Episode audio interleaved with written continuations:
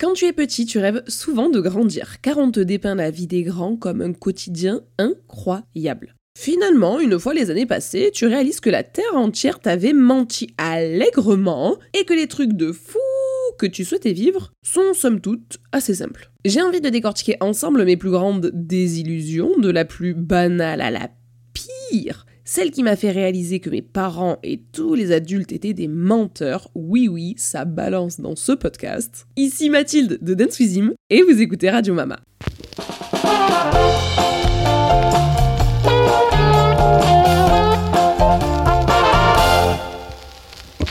Coucou Ceux qui suivent ce podcast depuis le début de l'année le savent, je suis malade, again and again and again, ça pourrait être un running gag, sauf que y a le running, mais je vois pas du tout où est le gag, j'en peux plus, ma voix est toujours prise, je parle toujours du nez, etc. Je fais que tousser ce qui sature le micro, c'est un enfer, mais euh, sinon ça va fou, ouais, ça va.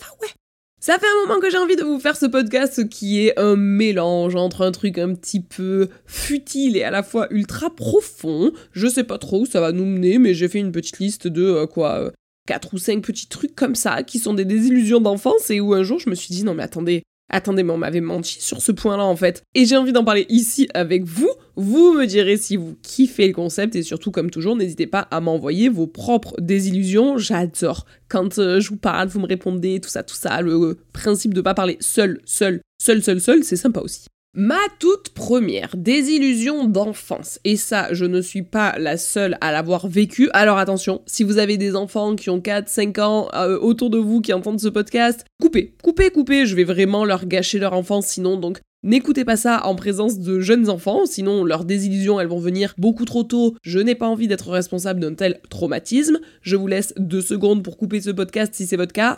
1, 2. Très bien. Je considère donc que le consentement est donné. Nous sommes entre adultes qui sachons, savons, hmm, sommes conscients, voilà, entre adultes qui sommes conscients de ce que nous sommes en train de vivre, euh, et puis euh, nous sommes des adultes éclairés. Donc, la toute première désillusion qui m'est venue comme ça, moi j'avais à peu près 8 ans. Je vous raconte la scène, elle est d'une tristesse.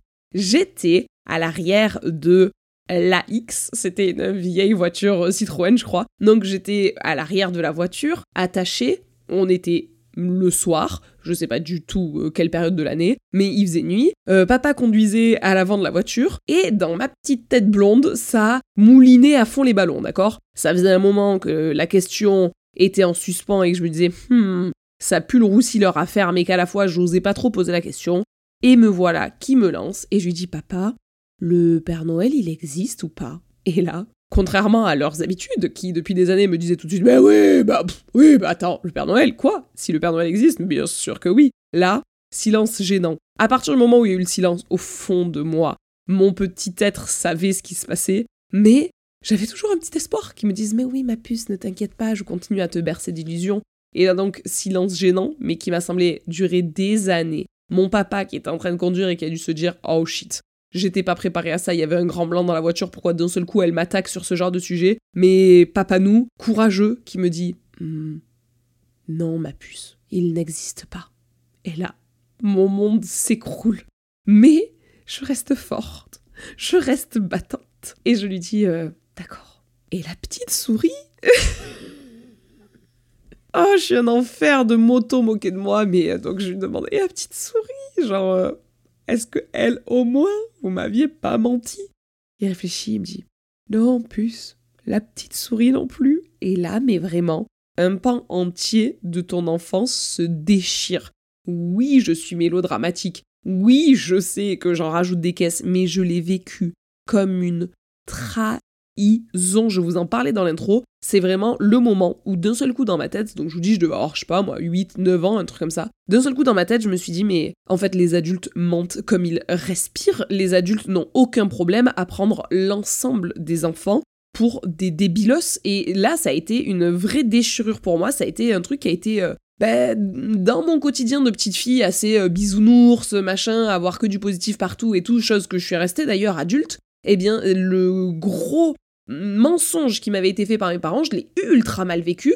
Et puis par la suite, je me rappelle que bon, ça va, je m'en suis remis, hein, bien sûr, comme tous les enfants s'en remettent de toute façon. Mais je me rappelle que ça avait été dur. Vraiment, ça a été un moment où j'ai beaucoup pleuré après dans la voiture à me dire, mais oh non, mais je, je pleurais pas le fait qu'ils n'existaient pas, je pleurais le fait que, ouvertement, la terre entière m'avait pris pour une débile depuis mes 8 ans, quoi. Je me rappelle aussi que ce jour-là, dans la fameuse AX de mon père, je me suis dit, mais en fait, ça veut dire que les adultes, ils peuvent, les yeux dans les yeux, te parler de trucs, t'inventer un monde qui n'existe pas. C'est pas un souci pour eux. Les années ont continué de défiler, les Noëls aussi, et moi j'étais la grande sœur de la fratrie, j'avais un petit frère de 2 ans de moins que moi et une petite sœur de 6 euh, ans de moins que moi. Donc quand moi j'ai appris que le Père Noël n'existait pas, mon frère y croyait encore pendant quelques temps et ma sœur y croyait encore pendant tarpin longtemps. Enfin pendant très longtemps, pardon. Et du coup, j'ai dû entretenir aussi ce mensonge collectif, puisque quand t'es le grand, le seul qui est au courant de la supercherie, eh bien tu rentres dans la boucle, soit t'es l'harceleur qui va dire à ton frère et à ta sœur eh ben, il n'existe pas, si c'est papa qui me l'a dit, ainsi, ainsi, ainsi, demande-lui, Soit tu fais partie de l'arnaque collective qui consiste à dire si si si il existe, bien sûr qu'il existe, attends, non mais vous croyez quand même pas que les cadeaux, euh, comment voulez-vous que les cadeaux arrivent? Sinon euh, il n'y a rien de plus logique que ce soit un Père Noël, voyons. Alors quand j'étais petite, ça me plaisait euh, d'être un petit peu la grande qui savait et de me rentrer dans le secret des parents, etc. Mais au fond de moi, j'aimais pas du tout dire à ma sœur, je me rappelle de ça, hein, pourtant j'étais petite, mais j'aimais pas du tout lui dire ah oui oui c'est le Père Noël en sachant que c'était un mensonge. Je détestais voir à quel point c'était facile de lui faire croire ce que je voulais. J'ai jamais aimé ça. Je vous parle d'ailleurs d'un souvenir, on était euh, chez euh, une de mes tantes, on était avec euh, un groupe de cousins et l'un d'entre eux regarde le ciel et dit Ah, j'ai vu le traîneau du Père Noël. Sauf que ce cousin-là, il avait peut-être mon âge ou peut-être qu'il a un an ou deux ans de plus que moi. Enfin bon bref, lui c'est sûr qu'il savait, il savait que c'était une supercherie, d'accord? Donc lui, il nous dit Ah, regardez le traîneau du Père Noël. Et il nous dit Vous l'avez vu? Et du coup, je dis Bah non. Tu sais, en le regardant, l'air de dire Frère, euh, comment toi non plus, tu l'as pas vu, hein, euh, me prends pas pour une bille. Et euh, ma petite sœur qui dit Ah non, je l'ai pas vu, je l'ai pas vu. Et lui qui arrête pas de lui dire Ah, bah si, il était là-bas Ah, bah si, il était là-bas Et la faire rager sur le fait que Ah, bah attends, ah, mais moi je fais que le voir. Ah, bah j'ai vu tous les, j'ai vu tous les reines. Ah, bah ouais, j'ai vu le Père Noël et tous les cadeaux et tout. Et ma soeur qui était toute déçue de pas l'avoir vu. Ouais, Lana, elle se rebelle contre ça. Ouais, voilà, mon chien de garde, il y a quoi maintenant? Je pense que vous l'entendez de ouf dans le micro. Mais du coup, il la faisait râler sur le fait que lui voyait le Père Noël et pas elle, alors que je savais très bien qu'il lui mentait. Enfin, c'était. Euh, j'ai détesté ce moment. Jusqu'à d'ailleurs, euh, je lui ai dit à un moment, genre, bon, je pense que tu n'as pas vu le traîneau. Allez, stop, ça suffit. Euh, on arrête cette bêtise, on arrête de regarder le ciel. Je pense qu'on ne voit aucun traîneau, il est invisible. Voilà, point, chute. C'est potentiellement anecdotique comme ça, mais moi je vous jure que ça a vraiment marqué un point de hmm, je trouve que finalement les adultes sont pas si dignes de confiance que ça. Quand j'en parle autour de moi, puisque pour moi, comme je vous le dis, ça a été un petit traumatisme, quand j'en parle autour de moi, je me rends compte qu'en fait je suis la seule à l'avoir vécu comme ça. Quand j'en parle à des copains, à mes frères et sœurs, etc., tout le monde dit oui, bah non, c'était rigolo. Un jour, j'ai capté qu'il y avait les cadeaux sous le lit de mes parents, ou un jour, j'ai ouvert le coffre de la voiture, il y avait les cadeaux dedans, et je me suis dit, bon, Père Noël, Père Noël, mon œil, et ça les a pas plus que ça choqués. Ils se sont juste dit, euh, ouais, allez, c'est bon, euh, me prenez plus pour un pigeon, et ils sont passés à autre chose. Sauf que moi, je vous jure que je l'ai moins bien vécu que ça, et ça me pose du coup problème de savoir si oui ou non c'est quelque chose que j'ai envie de faire par la suite avec mes enfants.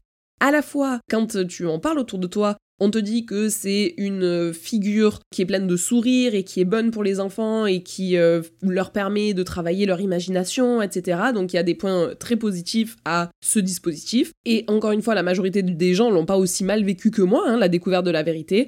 À la fois, je sais pas, je suis mitigée. À la fois, c'est une spirale tellement collective que si ton enfant est le seul à ne pas croire au Père Noël, bah comment tu fais à l'école? Euh, Tu vas lui dire, bah mens à tes copains ou tu vas lui dire, euh, bah, ne dis pas la vérité. Enfin, c'est très bizarre. Enfin, franchement, ça, c'est. Pour moi, c'est un truc un petit peu surprenant, ce mensonge collectif qui, euh, pourtant, semble être ultra accepté. Alors, est-ce que c'est moi qui me monte un mou pas possible pour pas grand-chose? J'espère. Franchement, j'espère. Dites-moi ce que vous en pensez. Ça, ça m'intéresse. De ouf, de ouf, de ouf, de ouf. Je vous en supplie. Donnez-moi vos ressentis sur Instagram. Est-ce que vous, ça a été des illusions comme moi ou est-ce que ça a été franchement mama euh, drama queen tout doux Moi, ça m'a rien fait du tout. Et surtout, est-ce que hmm, si vous avez des enfants ou si vous pensez en avoir ou si vous avez un avis sur la question, même si vous voulez pas d'enfants, on s'en fout. Qu'est-ce que vous en pensez de continuer à conserver ce mythe et à le transmettre de génération en génération? Fin de cette parenthèse là, mais j'avoue que le côté Père Noël et Petite Souris, ça a été euh, coup dur pour le joueur français. Le deuxième coup dur est beaucoup plus léger puisque euh, celui-ci se rapproche plus des désillusions de quand t'arrives au collège et au lycée. En effet, vous comme moi, nous avons consommé de la pop culture destinée aux ados, et on a potentiellement déjà regardé des films où bah, ça se passe au collège et au lycée, souvent collège et lycée américain. Quand tu regardes ces œuvres cinématographiques, tu te rends compte que tout un chacun a un espace rien qu'à lui dans le collège ou dans le lycée. D'ailleurs, c'est des films ou des dessins animés du matin aussi. Dans les dessins animés du matin euh, que tu regardes le samedi matin, etc., euh, il y a ce, cet endroit que chacun a, que chacun décore, poste des posters et tout. C'est leur petit endroit à eux, leur moment cocoon de la journée qu'ils ont dans le lycée ou dans le collège. J'ai nommé le casier. Tada Dans les représentations de collège et de lycée américains, ils ont tous un grand casier qu'ils peuvent recouvrir de posters, mettre ce qu'ils veulent dedans, etc. La réalité, les gars, quand moi je suis arrivée au collège, je m'attendais à avoir ce petit endroit rien que pour moi, mon étagère où je pourrais pouvoir mettre ce que je veux, etc. La réalité, mais t'as de quoi ranger trois vieux livres d'SVT mal recouverts, point barre. C'est à partir de là que j'ai commencé à comprendre qu'on nous vendait du rêve sur les études, etc. Mais qu'en fait, que nenni, c'est pas si fou exactement dans la même veine, dans le même genre de désillusion, euh, moi je croyais aussi que le collège, le lycée, c'était comme dans les films, c'est-à-dire que il y a des groupes entiers de potes qui passent leur temps à euh, nous on est les basketteurs, alors on a toujours un ballon de basket et on joue au basket dans la cour. Tandis qu'à côté, il y a le groupe des euh, hard rockers qui jouent de la guitare dans la cour. Non, non, la réalité, elle est pas là du tout. La réalité, c'est que chacun est juste un ado mal dans sa peau qui traîne sa carcasse comme il peut d'une heure de cours à une autre heure de cours. Ça, je pense que malheureusement, c'est juste qu'on nous avait tellement glamourisé les moments d'école que, en fait, la réalité est un petit peu plus insipide. Après, il faut se l'avouer, ça m'a pas mis le même coup au moral que la petite souris ou le Père Noël, qui, eux, vraiment, vous l'aurez compris, c'est du traumatisme là, les gars. Mon troisième point, et euh, c'est un petit peu la même idée, hein, c'est quand euh, tu as euh, tendance à te projeter, t'es au collège et au lycée, t'es là, tu te dis bon, moi qui croyais vivre avec un immense casier, pas du tout, je porte un sac à dos ISPAC qui pèse a priori dans les 42 kilos par épaule, d'accord? Bon, tant pis, j'ai pas de casier, tant pis, qu'importe, je serai bientôt grande, étudiante, et donc j'aurai mon appartement à moi. Et là, exactement pareil, tu n'apprends pas de tes erreurs. Tu crois que, tout comme tu croyais que tu allais avoir un casier immense, tu penses que tu vas avoir un loft immense, un gigaloft que tu vas pouvoir décorer à ton goût, mettre des tapis, euh, colorer les murs, peindre, machin, etc. Oh non, oh pas du tout. Tout comme t'as eu un tout petit casier où il y a juste trois livres qui rentrent, eh bien tu as un tout petit appart où euh, tu n'as des fois même pas les toilettes dans l'appart. Genre des fois les toilettes sont sur le palier les gars. À vrai ici aussi je pense que cette désillusion je la dois à une consommation de bah, fausse réalité qui nous est donnée dans les films et les séries qui nous euh, vendent du rêve et qui sont pas du tout ce qu'il en est pour le commun des mortels, ok, on n'est pas dans Gossip Girl. Moi, j'ai réussi quand même l'extraordinaire exploit de me créer ses propres désillusions en regardant très très très très très très peu la télé, puisqu'on n'avait quasiment pas la télé chez nous. J'imagine même pas ceux qui regardaient des émissions du matin au soir, mais alors vous, vous deviez être vraiment dégoûté. Ou alors, vous aviez plus de recul que moi sur tout ça et vous vous disiez, non mais en vrai, euh, je vois bien que ça, c'est les séries et que la réalité est différente. En tout cas, pour ma part, désillusion de la taille des casiers quand je suis arrivée au collège ou au lycée, numéro 1. Puis désillusion de euh, mon niveau de vie quand j'étais étudiante, où si je voulais pouvoir aller faire la fête, eh bien il fallait que je mange euh, des pâtes avec pas trop de beurre dedans, quoi. Point de désillusion un petit peu moins good vibe, c'est que euh, j'avais noté la famille est finalement parfois composée de personnes dont tu te passerais. Ça c'est pareil, quand j'étais enfant, moi la famille, vous le savez, je vais arrêter de radoter là-dessus, c'est un truc qui est méga important et c'est surtout quelque chose qui a été euh, érigé comme un point clé de mon éducation depuis toujours. On a toujours fait très attention à la famille, etc. Et du coup, depuis toujours, je considérais que c'était normal d'aimer sa famille. Il n'y avait pas de choix avec ça. Ça, je pense que c'est souvent le cas pour beaucoup d'enfants, puisque quand t'es petit, c'est tellement ton cadre, euh, c'est normal. Tu n'as pas normalement la maturité pour te dire que ce qui se passe chez toi n'est pas nécessairement la même chose dans la famille d'à côté, mais également que tu peux avoir le choix de oui ou non accepter ce qui est en train de se passer chez toi. Sauf que un jour, tu te réveilles, tu commences à t'émanciper, partir faire ta fameuse vie étudiante, euh, pas dans un gigaloft, mais dans un tout petit appart, où tu deviens aigri peut-être, et tu réalises que tu as des personnes que tu choisis dans ton entourage. Des gens dont tu as envie de t'entourer, des gens que tu préfères laisser loin de toi. Et tu vas petit à petit affiner comme ça ton goût en personne. Les personnes que tu as envie de côtoyer et les personnes où, bon, bah clairement, euh, moins on se côtoie, mieux je me porte. Et il y a des traits de personnalité, normalement, hein, que tu vas de mieux en mieux percevoir. Par exemple, moi, si je dois vous euh, dresser un portrait robot d'une personne avec qui je ne peux pas traîner, eh bien une personne qui ne sera pas ouverte d'esprit, une personne qui sera raciste, une personne qui sera misogyne, une personne euh, qui sera sexiste, une personne qui ne va pas respecter quelqu'un qui a soi-disant un emploi moins bien coté que le sien. Tout ça, c'est des points où c'est impossible. Je ne peux pas entretenir de relations avec des gens qui ont ne serait-ce que un des points que je viens de vous citer ici et sans réfléchir du tout, et c'est une liste non exhaustive évidemment. À l'inverse, si j'ai envie de passer du temps avec une personne et si j'ai envie de passer beaucoup de moments avec et de euh, passer de l'énergie avec cette personne, il faut généralement que ce soit quelqu'un qui soit ouvert d'esprit, qui ait envie de s'intéresser à moi autant que ce que je m'intéresse à elle. Alors ça, j'ai mis très longtemps à le mettre dans ma wishlist, mais maintenant c'est devenu un truc vraiment important. Il faut que ce soit quelqu'un qui ait des choses à raconter, il faut que ce soit quelqu'un qui soit euh, intéressant et quelqu'un avec qui je puisse ne pas parler. Ça, c'est quelque chose qui est vraiment important. Mais maintenant, dans mes amis proches, je compte dans mes personnes avec qui j'ai envie de rester et les personnes qui comptent pour moi, c'est des gens avec qui je peux me taire et que ce soit bien. Bon, voilà, vous avez un mini portrait robot très rapide, très ébauché des personnes, du type de personnes que j'ai envie de côtoyer. Eh bien, dans euh, les familles, alors heureusement pour moi, pas dans ma famille proche, mais quand tu prends une euh, famille un petit peu plus éloignée, tu te rends compte que certaines personnes ne passent pas du tout ces tests-là tu te rends compte que quand tu prends le troisième, quatrième, cinquième cercle de génération autour de toi, je sais pas comment on dit, mais vous avez compris, les euh, cousins de cousines de cousins de cousines, ah ben dans le lot, euh, t'en as euh, très souvent, pas toujours, mais très souvent, un qui est raciste ou un qui a des propos. Hmm, ça frôle l'homophobie, d'accord? Et ben quand ça frôle l'homophobie, s'il y a un doute, c'est qu'il n'y a pas de doute. Si ça a l'air homophobe, c'est que c'est homophobe. Bon, ben c'est des trucs où moi je me dis, ça, je ne peux pas l'accepter. Et si je l'accepte pas des gens que je côtoie dans la vie de tous les jours, je vais encore moins l'accepter de ma famille, qui est vraiment les personnes dont je dois pouvoir. Oula, je m'engouffre dans une phrase qui n'est pas française.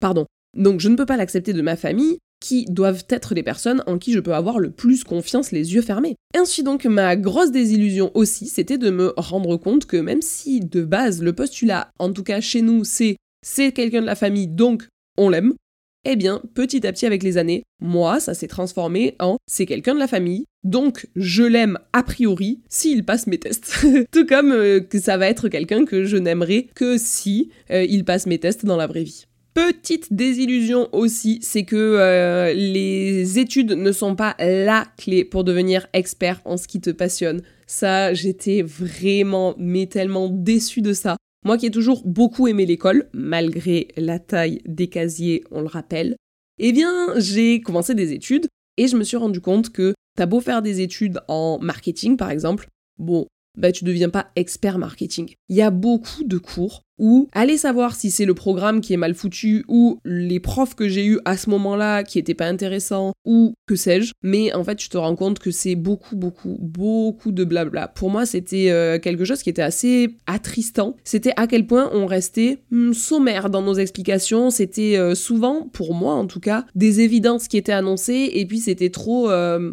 en surface, vous voyez. Par exemple, quand on nous parlait de euh, négociation relation client, puisque mes études dans un premier temps ça a été du commerce international.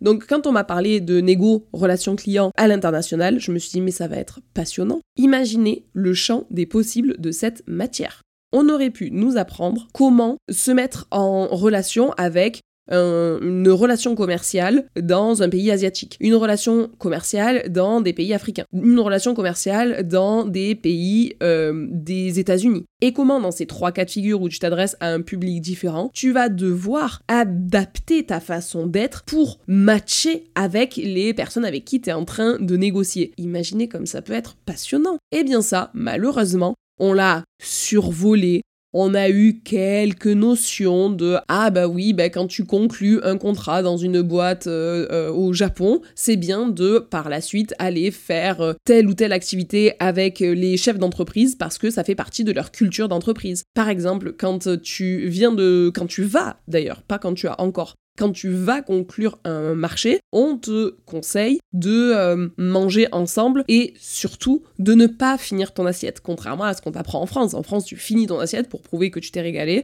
Là-bas, apparemment, tu ne finis pas ton assiette pour prouver que tout ce qu'on t'a servi à manger, c'était tellement énorme et généreux que t'as même pas pu finir ton assiette. C'est une preuve de bonne éducation. L'inverse d'en France, hein, finalement. Bon, ben ça, ça fait partie des petits tips qu'on nous a appris et que j'ai trouvé passionnant. Mais on aurait pu aller tellement, tellement, tellement, tellement plus loin dans la façon d'aborder le commerce dans chaque pays, etc.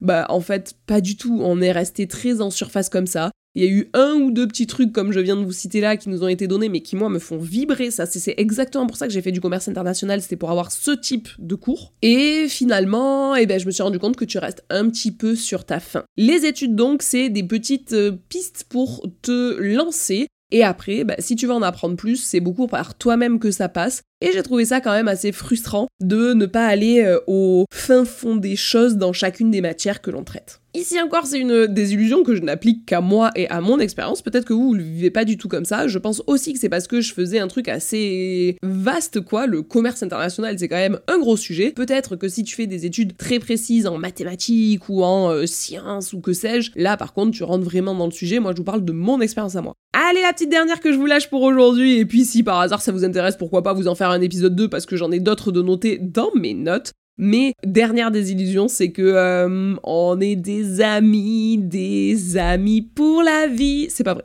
Ce n'est pas toujours vrai. Ce n'est pas toujours le cas. Et surtout, c'est pas grave du tout. On nous vend dans les dessins animés et tout ça qu'on consomme quand on est petit le côté amitié éternelle qui se crée au CP et qui garde jusqu'à la fin de nos jours exactement pareil, ton premier amour sera l'amour de ta vie, etc. Bon, euh, la réalité n'est pas toujours celle-là, et au début c'est une grosse désillusion. La story time que je vais vous raconter ici, elle a un petit twist, puisque pour ma part, j'avais donc une meilleure amie d'enfance comme ceci, qui habitait vraiment à côté de chez moi, et on était soit chez l'une, soit chez l'autre, on dormait l'une chez l'autre, etc. bon, bref, on était vraiment H24 ensemble. Ça a été ça pendant le primaire, ça a été ça pendant le collège, ça a été ça pendant le lycée, et dernière année de lycée, puis études secondaires, pouf, disparition, on s'est perdu de vue, plus personne, on se donnait plus de nouvelles, on se donnait plus l'heure. Ça, ça a été une vraie douche froide pour moi, où je me suis dit, ah ouais, ok, donc cette personne qui était pour moi comme une sœur du jour au lendemain, ou en tout cas en quelques mois, mais par rapport à des années et des années d'amitié, ça fait comme du jour au lendemain, eh bien ça devient euh, plus personne, ça devient presque une inconnue,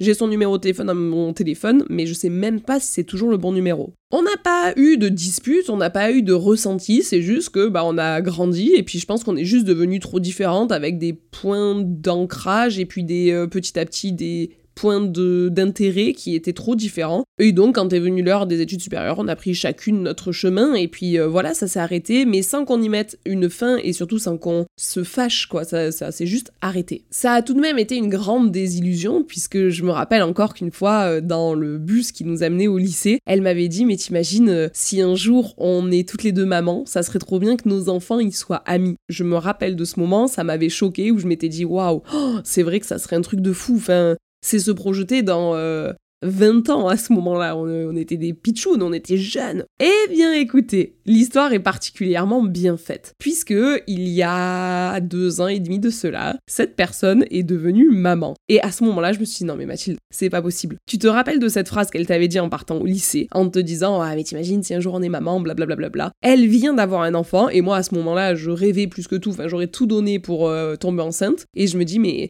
Attends, tu rêverais d'avoir un enfant et ça va t'arriver, il faut y croire. Elle vient d'avoir un enfant, si tu noues pas du lien maintenant, ça serait trop dommage. Et du coup, je lui ai renvoyé un petit message qui a trouvé sa réponse dans les 10 secondes et demie. On s'est revus, bon, on s'était revus entre temps, mais très peu, mais à ce moment-là, on s'est revus vraiment que toutes les deux. On a deux ouf discuté, etc.